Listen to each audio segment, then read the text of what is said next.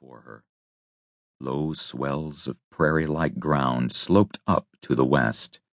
Dark, lonely cedar trees, few and far between, stood out strikingly, and at long distances, ruins of red rocks. Farther on up the gradual slope rose a broken wall, a huge monument looming dark purple and stretching its solitary mystic way, a wavering line that faded in the north.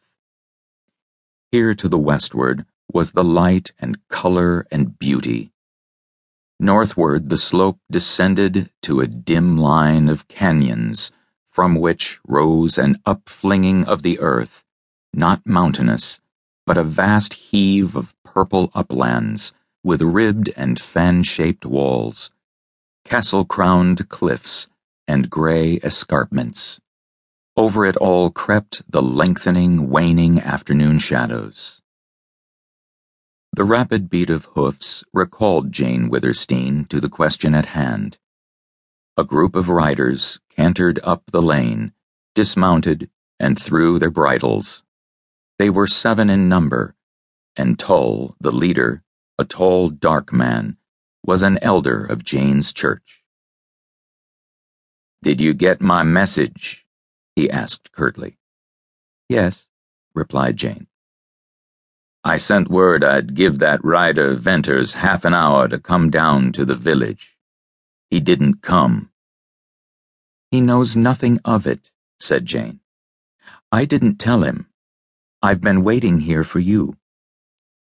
Where is Venters? I left him in the courtyard. Here, Jerry, called Tull, turning to his men. Take the gang and fetch Venters out here if you have to rope him.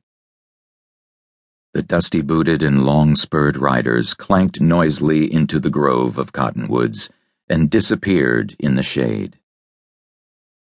Elder Tull, what do you mean by this? demanded Jane. If you must arrest Venters, you might have the courtesy to wait till he leaves my home. And if you do arrest him, it will be adding insult to injury. It's absurd to accuse Venters of being mixed up in that shooting fray in the village last night. He was with me at the time. Besides, he let me take charge of his guns.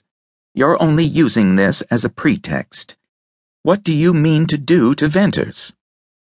I'll tell you presently, replied Tull. But first tell me why you defend this worthless rider.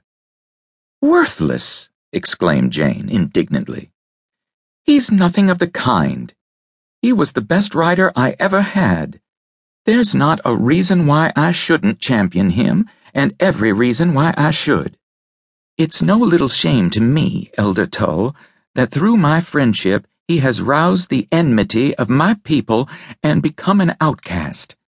Besides, I owe him eternal gratitude for saving the life of little Fay. I've heard of your love for Fay Larkin and that you intend to adopt her. But, Jane Withersteen, the child is a Gentile. Yes, but, Elder, I don't love the Mormon children any less because I love a Gentile child. I shall adopt Fay if her mother will give her to me.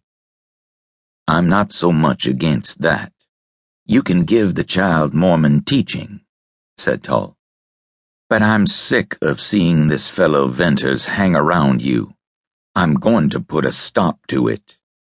You've so much love to throw away on these beggars of Gentiles that I've an idea you might love Venters. Tull spoke with the arrogance of a Mormon whose power could not be brooked, and with the passion of a man in whom jealousy had kindled a consuming fire. Maybe I do love him said Jane. She felt both fear and anger stir her heart. I'd never thought of that. Poor fellow. He certainly needs someone to love him. This'll be a bad day for Venters unless you deny that, returned Tull grimly. Tull's men appeared under the cottonwoods and led a young man out into the lane. His ragged clothes were those of an outcast but he stood tall and straight, his wide